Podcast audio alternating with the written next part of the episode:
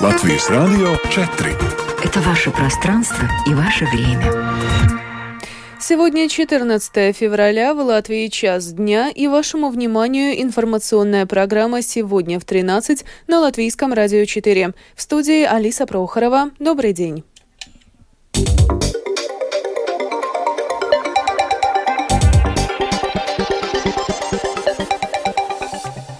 В этом выпуске посольство России не отрицает существование списков латвийских политиков, в отношении которых возбуждены политически мотивированные дела. Энергосистема Балтии готова в любой момент выйти из, кол... из кольца БРЭЛ, заявил глава Аукспригума Тыклс. Первые компенсации ипотечным заемщикам будут выплачены с 10 по 30 апреля. В пансионатах Латгалии растут не только очереди, но и цены. В результате российской атаки по городу Сель Селидова ранены более 10 человек. Между тем, Украина заявила об уничтожении российского десантного корабля. Об этом и не только, подробнее далее.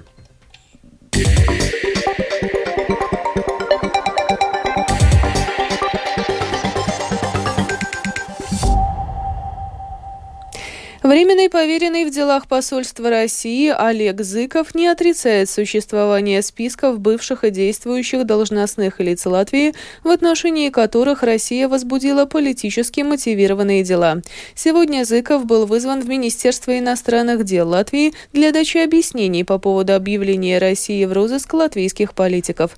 Представитель МИДа Латвии Улдис Микуц выразил во время встречи категорический протест, осудив практику России по распространению применению своей национальной юрисдикции на Латвию. Энергосистема Балтии фактически готова в любой момент выйти из кольца БРЭЛ, которое контролируется Россией, и начать работу в, изолированном режиме. Об этом в интервью агентству «Лето» заявил новый председатель правления компании Augspreguma Tickles Роландс Ирклис. Он отметил, что в случае экстренной десинхронизации необходимо будет задействовать доступную в ЕС инфраструктуру и сбалансировать сеть. Компенсации ипотечным заемщикам будут рассчитаны и выплачены с 10 по 30 апреля этого года. Об этом сообщила новый генеральный директор службы госдоходов Байба Шмидт-Роте.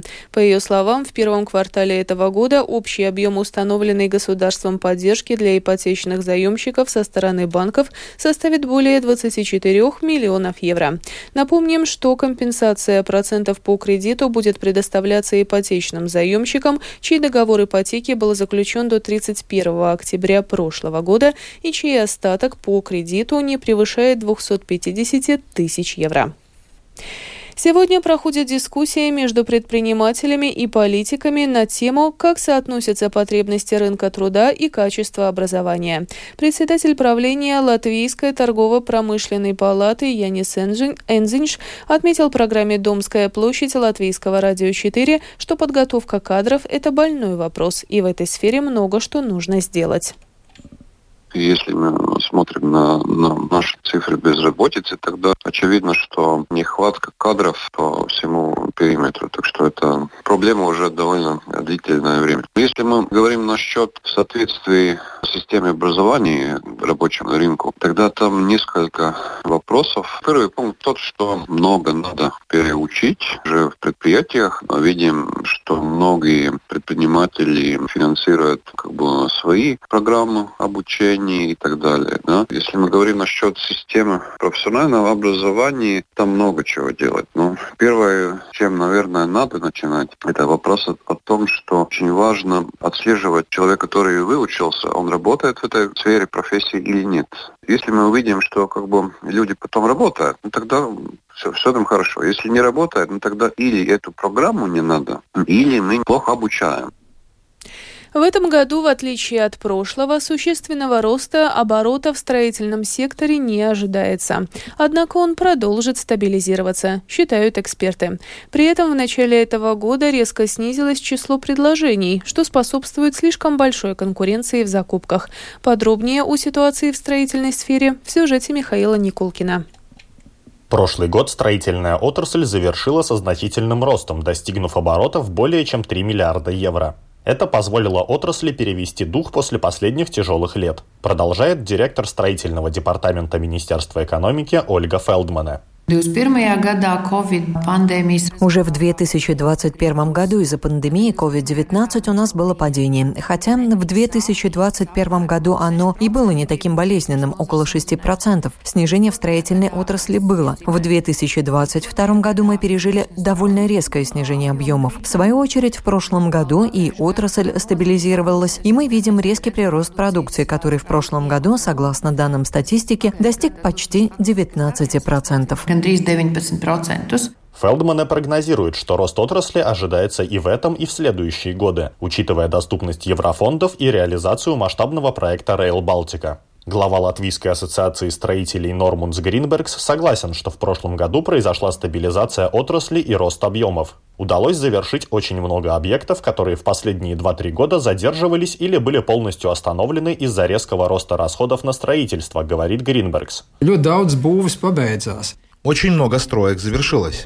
Но этот сезон, осень 2023, зима 2024 года, отметился в строительстве снижением объемов так как эти предыдущие объекты были завершены. В свою очередь, уровень предложений новых объектов низок. Строители отмечают, что объявленных этой зимой строительных тендеров мало, и на них очень много претендентов. Более 10 на один строительный объект. Когда работы мало, возникает демпинг. Тогда страдает качество. Строители борются за выживание. Tad būvnieki cīnās par izdzīvošanu. Гринбергс подчеркивает, что снижение объема и колебания в отрасли тесно связаны с тем, что не используются средства структурных фондов, доступные в период с 2021 по 2027 год. Опрошенные латвийским радио эксперты едины во мнении о том, что такого большого числа объектов, как в прошлом году, пока что не ожидается. Однако продолжится работа по реализации нескольких масштабных проектов. Среди них не только Rail Балтика, но и расширение аэропорта, строительство Лепойского тюремного комплекса и продолжение работ в больнице Страдыня. О том, что этот год будет годом реализации крупных проектов в сегментах офисов, торговых и индустриальных объектов, говорит и глава Альянса девелоперов недвижимости Инц Далдерис. Но если мы говорим о крупнейших, то один из них – проект Навира Плаза, около вокзала, около 20 тысяч квадратных метров. В районе Сканстес второй офисный центр Верде, второй этап – почти 14 тысяч квадратных метров. Из торговых объектов планируется магазин Депо в Марупе. Также в этом году в районе аэропорта будут созданы три крупных индустриальных логистических центра. Михаил Никулкин, Линда Залане, служба новостей Латвийского радио. Сегодня члены комиссии Сейма по устойчивому развитию и парламентской подкомиссии по демографии, делам семьи и детей обсуждают стратегию по содействию рождаемости.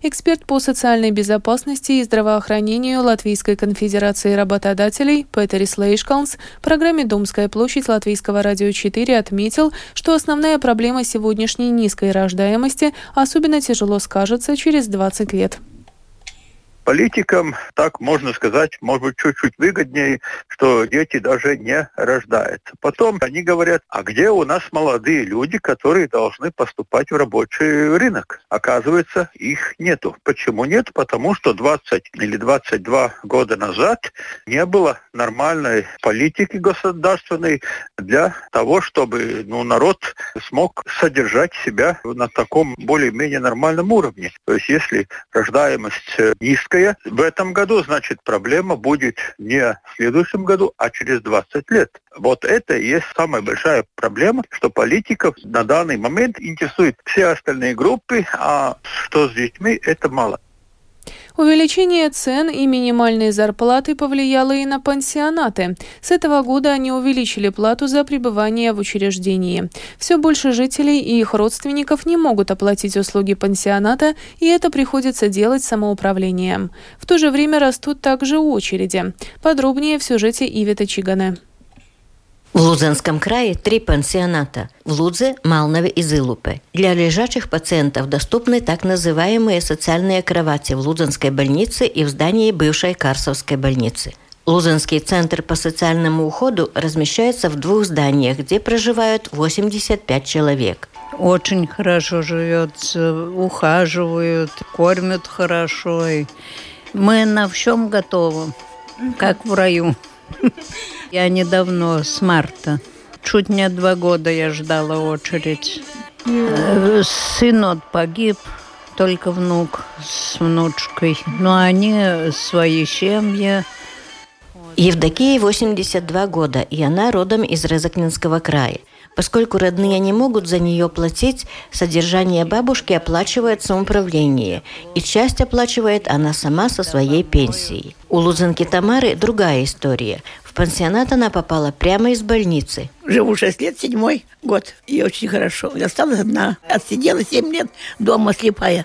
Сюда привезли, мне сделали два раза, свозили в Даугапилс. Теперь я читаю без очков. По словам руководителя Лудзенского пансионата Регины Борисовой, в последнее время все чаще в пансионатах прибывают люди из городов и все реже из хуторов. Пока за большую часть клиентов все-таки платят самоуправление и сами клиенты. Сейчас у нас в пансионате в Гарбарах находится 37 человек, из них 4 лежачих, и в Исталсне 40, из них 9 лежачих. Много людей в инвалидных колясках, что значит имеют проблемы с передвижением, но они могут сами себя частично обслуживать, сами покушать. Плата в этом году у нас 1095 евро в месяц, но жителям своего края имеются скидки, и декларированные в Лудзинском крае жители платят 650 евро в месяц. 50 eiro mēnesī. В Лузенском пансионате за 26 клиентов платят родственники или другие самоуправления, чьи жители помещены в пансионат, а 60 человек оплачивают проживание своей пенсией, но большую часть за них платит самоуправление. В очереди на проживание в пансионате в Лузе ждут 11 человек. Свободных мест нет и в других пансионатах края. Нет свободных мест и в единственном в городе пансионате в Резекне. Как рассказывает руководитель социальной службы города Гунар Сарбиданс, для нужд пансионата используется одно большое здание. В настоящее время в доме престарелых находится 213 клиентов, а свою очередь ждут еще 24 жителя Резекне. Полностью оплачивают услуги пребывания 50 клиентов, а частично 18. Пребывание остальных компенсирует самоуправление. С этого года плата за месяц составляет 895 евро, что на 100 евро больше, чем в прошлом году.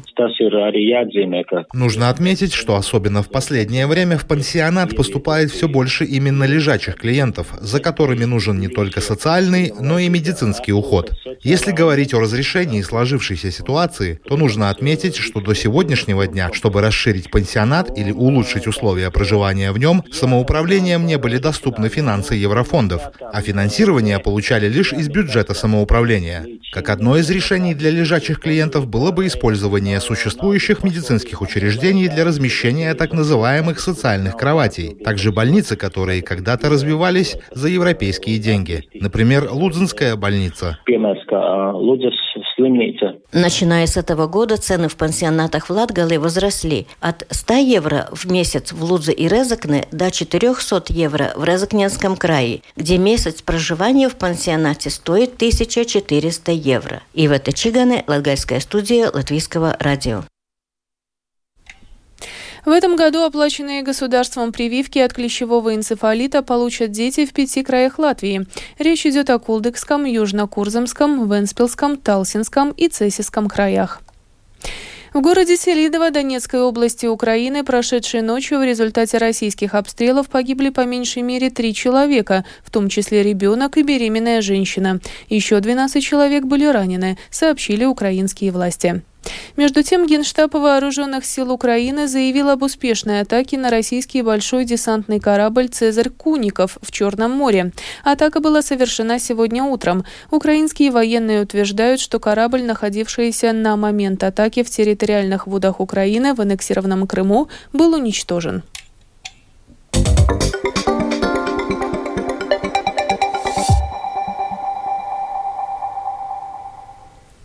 Литовская комиссия по гражданству предложила президенту страны Гитанасу Наусиди лишить гражданства Литвы Илзу Лепу. Это балерина, проживающая в России, отцом которой является латышский артист балета Марис Лиепа. Комиссия основывает свое решение на основаниях, предусмотренных законом о гражданстве в связи с публичной поддержкой Лиепы государства, которое угрожает интересам безопасности Литвы и ее союзников, сообщил портал Литовского национального радио и телевидения. Приближается дата премьеры многосерийной трагикомедии «Советские джинсы». Пока зрители ее ждут, фильм уже был выдвинут в 12 номинациях на фестивале «Lielais Kristaps» и был выбран одним из 12 участников крупнейшего фестиваля сериалов в Европе. Действие сериала происходит в 1979 году, во времена глубокого застоя, когда вольнодумец и любитель рок-музыки открывает в психиатрической больнице подпольный цех по производству джинсов. Фильм является результатом сотрудничества сотрудничество двух режиссеров – Станислава Токалова и Юриса Курсишса. Подробнее о фильме латвийскому радио рассказал Станислав Токалов. В фильме два аспекта. Одно – это машина режима с наказанием в психиатрической больнице с методами КГБ, и другой – люди, которые живут в этой системе и пытаются выжить в очень жестких условиях, используя в том числе шутки и юмор. Создается некий диссонанс. Это не чистая драма, но и не чистая комедия. Что-то трагичное, а что-то смешно. Поэтому мы сформулировали это как драмедия. Сюжет фильма создан из рассказов большого количества людей и основан на обширном исследовании, в ходе которого было выявлено множество интересных фактов, например, о превосходном качестве джинсов, производимых подпольно в Латвии, говорит режиссер Юрис Курсетис. Мы встретили несколько человек, которые в свое время занимались этой профессией, которые, к сожалению, тоже попали под преследование властей. Но интересный факт. До того, как их поймали, ЧК взяли несколько пар этих джинсов и провели экспертизу. Результат экспертизы таков. Да, это подделка. И мы видим, что это подделка, потому что она более качественная, чем оригинал. В настоящее время, как правило, продукция вторичного рынка имеет более низкое качество. Это был своего рода перфекционизм патриотизм, и я очень горжусь этой особенностью характера нашего народа. Если мы чего-то придерживаемся, мы способны выжимать заклепки, иногда даже у больших. И в завершении выпуска о погоде ближайшие сутки в Латвии облачно. Местами днем в основном в западных и центральных районах осадки в виде дождя и мокрого снега. Также местами туман. Отдельные участки дорог будут скользкими. Ночью слабый ветер, днем юго-восточный, южный до 7 метров в секунду. Температура воздуха от 0 до плюс 2, на востоке до минус 4 градусов.